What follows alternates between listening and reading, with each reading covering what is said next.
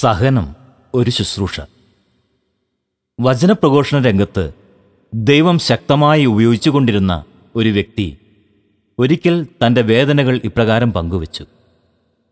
ഒരു പ്രശ്നം മാറുമ്പോൾ മറ്റൊരു പ്രശ്നം. ഓർമ്മ വെച്ച നാൾ മുതൽ വേദനകളാണ് എന്നും. ഞാൻ ദൈവത്തോട് ചേർന്ന് നിന്നിട്ടും എന്തുകൊണ്ട്? എന്റെ ജീവിതത്തിൽ ഇങ്ങനെ സംഭവിക്കുന്നു? എന്ന ചോദ്യവും അദ്ദേഹത്തിന്റെ ഉള്ളിലുണ്ടായിരുന്നു. ആ വ്യക്തിക്ക് വേണ്ടി പ്രാർത്ഥിച്ചുകൊണ്ടിരുന്നപ്പോൾ കർത്താവ് ഉള്ളിൽ നൽകിയ മറുപടി പ്രകാരമായിരുന്നു ആ മകന്റെ ഏറ്റവും വലിയ ശുശ്രൂഷ സഹനമാണെന്ന് പറയുക. അവൻ ചിന്തിച്ചുറച്ചിരിക്കുന്നത് വചനപ്രഘോഷണം മാത്രമാണ് തന്റെ ശുശ്രൂഷയെന്നാണ്. അതിനേക്കാൾ വലുതും അർത്ഥപൂർണവുമായ ശുശ്രൂഷ അവനിലൂടെ നടത്തപ്പെടുന്ന സഹനത്തിന്റെ ശുശ്രൂഷയാണ്. സഹനം ഒരു ശുശ്രൂഷ.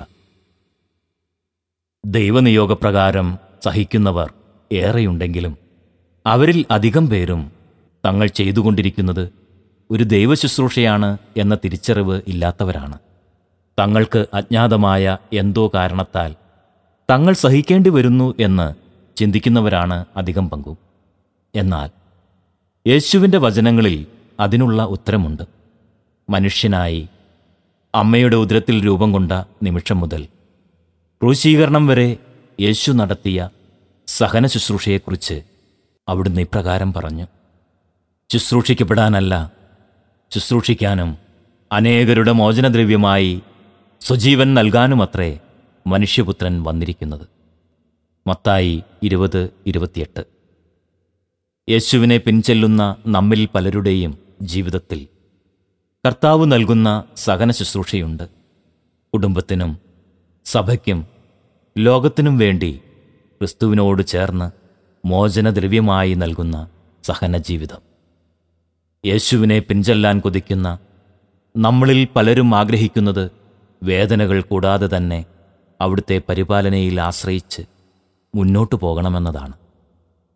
അങ്ങനെയുള്ളവർക്കുള്ള മുന്നറിയിപ്പായി യേശു പറഞ്ഞു ആരെങ്കിലും എന്നെ അനുഗമിക്കാൻ ആഗ്രഹിക്കുന്നെങ്കിൽ അവൻ തന്നെ തന്നെ പരിത്യജിച്ച് തന്റെ കുരിശുമെടുത്ത് എന്നെ അനുഗമിക്കട്ടെ. മത്തായി പതിനാറ് ഇരുപത്തിനാല്. നമ്മളാകട്ടെ അവിടുത്തെ അനുഗമിക്കാൻ ഒരുക്കമാണ്. പക്ഷേ അവിടുന്ന് ആഗ്രഹിക്കുന്ന കുരിശിന്റെ ശുശ്രൂഷ സഹന ശുശ്രൂഷ ചെയ്യാൻ ഒരുക്കമല്ല താനും എന്നാൽ ഒരു ക്രിസ്തു ശിഷ്യന്റെ അനിവാര്യതകളിൽ ഒന്നാണ് സഹന ശുശ്രൂഷ. യേശുവിന്റെ ജീവിതത്തിൽ യേശുവിന്റെ അങ്ങേയറ്റത്തെ ശൂന്യവൽക്കരണമായിരുന്നു അവിടുത്തെ മനുഷ്യാവതാരവും പീഡാനുഭവവും കുരിശുമരണവും. മനുഷ്യൻ ഒരു കൃമിയായി തീരുന്നതിനേക്കാൾ എത്രയോ വലുതായിരുന്നു അവിടുന്ന് ഇതിനുവേണ്ടി ഏറ്റെടുക്കേണ്ടി വന്ന സഹനം. ഇതേക്കുറിച്ചാണ് അവിടുന്ന് പറഞ്ഞത്. ശുശ്രൂഷിക്കപ്പെടാനല്ല ശുശ്രൂഷിക്കുവാനും അനേകർക്ക് മോചനദ്രവ്യമായി എന്നെ തന്നെ നൽകുവാനും വേണ്ടിയാണ് ഞാൻ വന്നതെന്ന്. ദൈവപിതാവിനോട് പൂർണമായും വിധേയത്വം പാലിച്ചിരുന്ന അവിടുത്തെ ജീവിതം. പിതാവിന്റെ മുൻപിൽ തോരാത്ത കണ്ണുനീരിന്റെയും നിലയ്ക്കാത്ത വിലാപത്തിന്റേതുമായിരുന്നു എന്നു പറഞ്ഞാൽ നമുക്ക് അത്ഭുതം തോന്നും. എന്നാൽ വചനങ്ങൾ അവിടുത്തെ കണ്ണുനീരിന്റെ ശുശ്രൂഷയെക്കുറിച്ച് ഇപ്രകാരം പറയുന്നു. തന്റെ ഐഹിക ജീവിതകാലത്ത് ക്രിസ്തു മരണത്തിൽ നിന്ന് തന്നെ രക്ഷിക്കാൻ കഴിവുള്ളവന് കണ്ണീരോടും വലിയ വിലാപത്തോടും കൂടെ പ്രാർത്ഥനകളും യാചനകളും സമർപ്പിച്ചു. പുത്രനായിരുന്നിട്ടും തന്റെ സഹനത്തിലൂടെ അവൻ അനുസരണം അഭ്യസിച്ചു. ഹെബ്രായർ അഞ്ച് ഏഴ് എട്ട്. ഇത് ദൈവപിതാവിന്റെ ജ്ഞാനത്തിലുരുവായ അമൂല്യമായ പദ്ധതിയായിരുന്നു. ആർക്കുവേണ്ടിയും ആരുമൂലവും എല്ലാം നിലനിൽക്കുന്നുവോ? ആര് അനേകം പുത്രന്മാരെ മഹത്വത്തിലേക്ക് നയിക്കുന്നുവോ? ആ രക്ഷയുടെ കർത്താവിനെ അവിടുന്ന് സഹനം വഴി പരിപൂർണമനാക്കുക തികച്ചും ഉചിതമായിരുന്നു. ഫെബ്രായർ രണ്ട് പത്ത്. ഇങ്ങനെ നോക്കുമ്പോൾ താൻ ചെയ്ത മറ്റെല്ലാ ശുശ്രൂഷകളെയും കാൾ യേശുവിന്റെ സഹന ശുശ്രൂഷ ജനനം മുതൽ മരണം വരെ നീണ്ടു നിൽക്കുന്നു. മാതാവിന്റെ ശുശ്രൂഷ. ഇത്തരുണത്തിൽ നോക്കിയാൽ മാതാവിന്റെ ഏറ്റവും വലിയ ശുശ്രൂഷയും സഹന ശുശ്രൂഷയായിരുന്നു. ഈശോ ഉദരത്തിൽ ഉരുവായ നിമിഷം മുതൽ യേശുവിന്റെ മരണം വരെ പരിശുദ്ധ അമ്മ നടത്തിയത് തന്റെ പ്രിയപുത്രന്റെ കുരിശിലെ യാഗത്തോട് ചേർന്നുള്ള സഹന ബലിയായിരുന്നു കന്യകയായിരിക്കെ പുരുഷ സംസർഗമില്ലാതെ ഗർഭം ധരിക്കേണ്ടി വന്ന അവസ്ഥയും അതിനോട് ചേർന്നുള്ള സഹനങ്ങളും ഉണ്ണിയുടെ ജീവൻ രക്ഷിക്കാൻ വേണ്ടിയുള്ള ഒളിച്ചോട്ടം തികഞ്ഞ ദാരിദ്ര്യാരൂപിയിലുള്ള ജീവിതം യേശുപിതാവിന്റെ മരണം യേശുവിന്റെ പരസ്യ ശുശ്രൂഷ കാലഘട്ടത്തിൽ നടത്തിയ ഏകാന്ത ജീവിതം കാൽവരിയിൽ യേശു സഹിച്ച പീഡകളെ ഹൃദയത്തിലേന്തി നടത്തിയ സഹനം. എന്നിങ്ങനെ തന്റെ തിരുസുതൻ എങ്ങനെ തോരാത്ത കണ്ണുനീരിലൂടെയും വിലാപത്തിലൂടെയും തന്റെ പിതാവിന്റെ തിരുഹിതം നിറവേറ്റാൻ പരിശ്രമിച്ചുവോ അതിനോട് കൂടെയുള്ള ഐക്യത്തിലൂടെ അമ്മ ഏറ്റെടുത്ത തീവ്ര സഹനങ്ങളും ഒരു ഉത്തമ സഹന ശുശ്രൂഷകയായി മാതാവിനെ മാറ്റുകയായിരുന്നു. പക്ഷേ അമ്മ പരിഭവിച്ചില്ല പിന്തിരിഞ്ഞില്ല. എന്തുകൊണ്ടിങ്ങനെ എന്ന് ചോദിച്ചില്ല. പൂർണമായും ദൈവ തിരുമനസ്സിന് കീഴ്വഴങ്ങി. യേശു ശിഷ്യന്മാരുടെ സഹന ശുശ്രൂഷ. പരിശുദ്ധാത്മാവിനാൽ നിറഞ്ഞ യേശു ശിഷ്യന്മാർ അത്ഭുതങ്ങളും അടയാളങ്ങളും പ്രവർത്തിച്ചുകൊണ്ട് ദൈവവചന പ്രഘോഷണവുമായി സ്വദേശത്തും വിദേശത്തും ചുറ്റി നടക്കുന്ന കാഴ്ച ഏറെ മനോഹരമാണ്. ഏറ്റവും തേജസ്സുറ്റതായിരുന്നു അവരുടെ ശുശ്രൂഷാ ജീവിതം. എന്നാൽ അവർ നയിച്ചിരുന്ന ദൈവവചന ശുശ്രൂഷകളെയും കാൾ കരുത്തുറ്റതായിരുന്നു അവരുടെ സഹന ശുശ്രൂഷകൾ. അവർ കടന്നുപോയ തീവ്രമായ സഹനങ്ങളെപ്പറ്റി ലേഖനഭാഗങ്ങളിൽ വ്യക്തമാക്കുന്നുണ്ട്.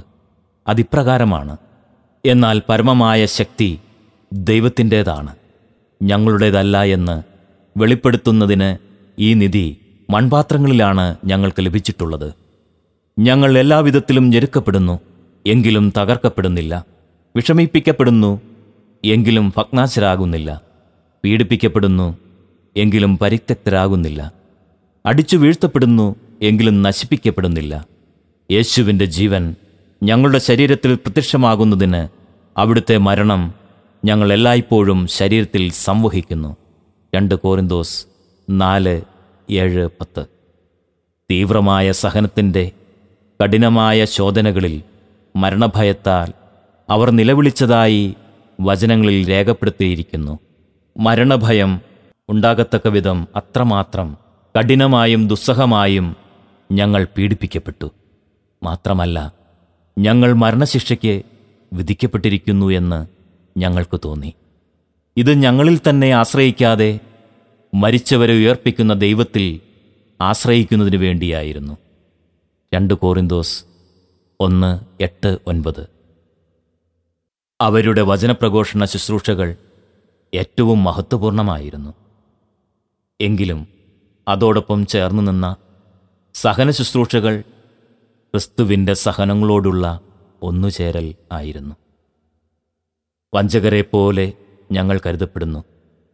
എങ്കിലും ഞങ്ങൾ സത്യസന്ധരാണ്. ഞങ്ങൾ അറിയപ്പെടാത്തവരെ പോലെയാണെങ്കിലും അറിയപ്പെടുന്നവരാണ്.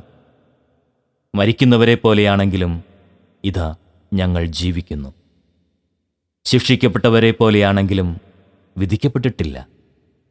ഞങ്ങൾ ദുഃഖിതരെ പോലെയാണെങ്കിലും സദാ സന്തോഷിക്കുന്നു. ദരിദ്രരെ പോലെയാണെങ്കിലും അനേകരെ സമ്പന്നരാക്കുന്നു. ഒന്നുമില്ലാത്തവരെ പോലെയാണെങ്കിലും എല്ലാം ആർജിച്ചിരിക്കുന്നു. രണ്ട് കോറിന്തോസ് ആറ് എട്ട് മുതൽ പത്ത് വരെ വാക്യങ്ങൾ. ശുശ്രൂഷാ ജീവിതത്തിൽ മാത്രമല്ല അവരുടെ വ്യക്തിജീവിതത്തിലും അവർ തീവ്രതയേറിയ സഹനങ്ങളിലൂടെ കടന്നുപോയിരുന്നു. അതേക്കുറിച്ച് പൗലോസ്ലിഹ ഇപ്രകാരം എഴുതിയിരിക്കുന്നു സഭയാകുന്ന തന്റെ ശരീരത്തെ പ്രതി ക്രിസ്തുവിന് സഹിക്കേണ്ടി വന്ന പീഡകളുടെ കുറവ് എന്റെ ശരീരത്തിൽ ഞാൻ നികത്തുന്നു. ക്ലോസോസ് ഒന്ന് ഇരുപത്തിനാല്. ഇത്തരുണത്തിൽ നോക്കിയാൽ അപ്പസ്തോലന്മാരുടെ ജീവിതം യേശുവിന്റെ ജീവിതം പോലെ തന്നെ വലിയ സഹന ശുശ്രൂഷകളായിരുന്നു വിശുദ്ധരുടെ ജീവിതം വിശുദ്ധ കൊച്ചുത്രസ്യായുടെയും വിസ്ത അൽഫോൻസാമയുടെയും ജീവിതം പരിശോധിച്ചാലും കാണാൻ കഴിയുന്നത് അവരുടെ ജീവിതം മുഴുവനും തുടക്കം മുതൽ ഒടുക്കം വരെ നീണ്ടുനിന്ന സഹന ശുശ്രൂഷകളായിരുന്നു എന്നാണ്. ക്രൂശിതനായ കർത്താവിനെ വരിച്ച അവരുടെ ജീവിതങ്ങൾ ആദ്യം തൊട്ട് അവസാനം വരെ ക്രൂശിനോടുള്ള ഒന്നാകലായിരുന്നു.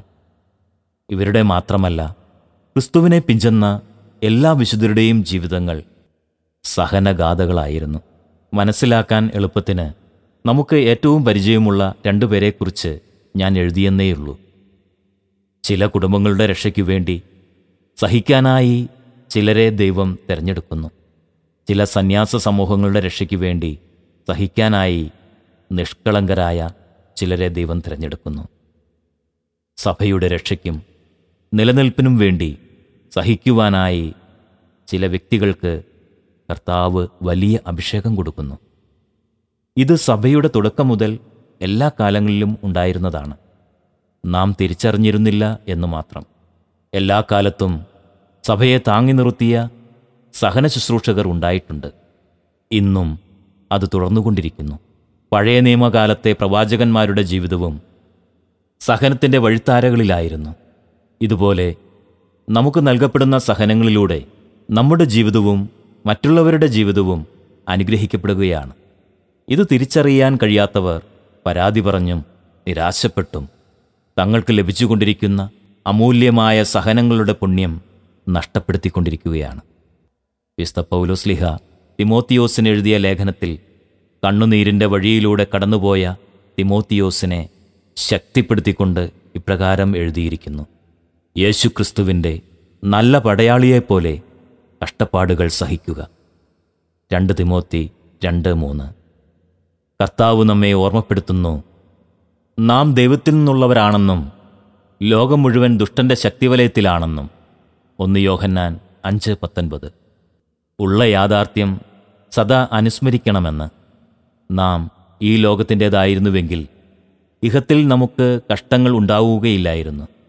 എന്നാൽ നമ്മൾ ദൈവത്തിൽ നിന്നും ഉള്ളവരായതുകൊണ്ട് ഈ ലോകത്തിൽ നിന്നും നാം കഷ്ടങ്ങളെ നേരിട്ടേ തീരൂ. ലോകം നിങ്ങളെ ദേഷിച്ചുവെങ്കിൽ അതിനു മുൻപേ അത് എന്നെ ദേഷിച്ചുവെന്ന് അറിഞ്ഞുകൊള്ളുവിൻ. നിങ്ങൾ ലോകത്തിന്റേതായിരുന്നുവെങ്കിൽ ലോകം സ്വന്തമായതിനെ സ്നേഹിക്കുമായിരുന്നു. എന്നാൽ നിങ്ങൾ ലോകത്തിന്റേതല്ലാത്തതുകൊണ്ട് ഞാൻ നിങ്ങളെ ലോകത്തിൽ നിന്ന് തിരഞ്ഞെടുത്തതുകൊണ്ട് ലോകം നിങ്ങളെ ദ്വേഷിക്കുന്നു. യോഹന്നാൻ പതിനഞ്ച് പതിനെട്ട് മുതൽ പത്തൊമ്പത് വരെയുള്ള വാക്യങ്ങൾ. ക്രിസ്തുവിനോടൊത്തുള്ള ജീവിതം സൗഭാഗ്യകരമാണ് സുന്ദരമാണ്. പക്ഷേ ആ സൗഭാഗ്യം ലോകത്തിന്റെ മാനദണ്ഡങ്ങൾ അനുസരിച്ചുള്ളതല്ല. എന്റെ ചിത്തം എന്റെ രക്ഷകനായ ദൈവത്തിൽ ആനന്ദിക്കുന്നു എന്നു പാടിയ പരിശുദ്ധ അമ്മയുടെ ഹൃദയമനുഭവിച്ച സൗഭാഗ്യവും ആനന്ദവുമാണത്. അത് കഷ്ടതകളുടെ മധ്യത്തിലുള്ള ദൈവസ്തുതിയും ഹൃദയാനന്ദവുമാണ്. യേശുക്രിസ്തുവിനോട് ഐക്യപ്പെട്ട് വിശുദ്ധ ജീവിതം നയിക്കാൻ ആഗ്രഹിക്കുന്നവരെല്ലാം പീഡിപ്പിക്കപ്പെടും. അതേസമയം ദുഷ്ടരും കപടനാട്യക്കാരും വഞ്ചിച്ചും വഞ്ചിക്കപ്പെട്ടും അടിക്കടി അധപതിക്കും. രണ്ട് തിമോത്തി മൂന്ന് പന്ത്രണ്ട് പതിമൂന്ന്. അതുകൊണ്ട് ഈ ലോകത്തിൽ ആയിരിക്കുമ്പോൾ നമ്മൾ സഹിക്കേണ്ടി വരുന്ന എല്ലാ കഷ്ടങ്ങളെയും ദൈവസ്തുതികളായി പകർത്താം. ദൈവം നമുക്ക് അനുവദിച്ചു തരുന്ന സഹന ശുശ്രൂഷകളെ നന്ദിയോടെ സ്വീകരിക്കാം. നമ്മുടെ പൗരത്വം സ്വർഗത്തിലാണ് സഹനങ്ങളിൽ സ്ഥിരതയുള്ളവരായി നിന്നുകൊണ്ട് സ്വർഗത്തിൽ നമുക്ക് നിക്ഷേപങ്ങൾ കരുതി വയ്ക്കാം. എന്തെന്നാൽ ക്രിസ്തുവിൽ വിശ്വസിക്കാൻ മാത്രമല്ല അവനു വേണ്ടി സഹിക്കാൻ കൂടിയുള്ള അനുഗ്രഹം അവനെ പ്രതി നിങ്ങൾക്ക് ലഭിച്ചിരിക്കുന്നു. പ്രാർത്ഥന. കർത്താവായ യേശുവി ദൈവപിതാവിന്റെ ഹിതം നിറവേറ്റാനായി വന്ന അവിടുന്ന് ഈ ലോകത്തിൽ വെച്ച് നിർവഹിച്ച സഹന ശുശ്രൂഷകളെ ഓർത്ത് ഞങ്ങൾ അങ്ങേക്ക് നന്ദി പറയുന്നു. യേശുവെ അങ്ങയെ അനുഗമിക്കാൻ ആഗ്രഹിക്കുന്നവർ അവിടുന്ന് നടന്ന അതേ വഴിയിലൂടെ നടക്കേണ്ടിയിരിക്കുന്നുവല്ലോ.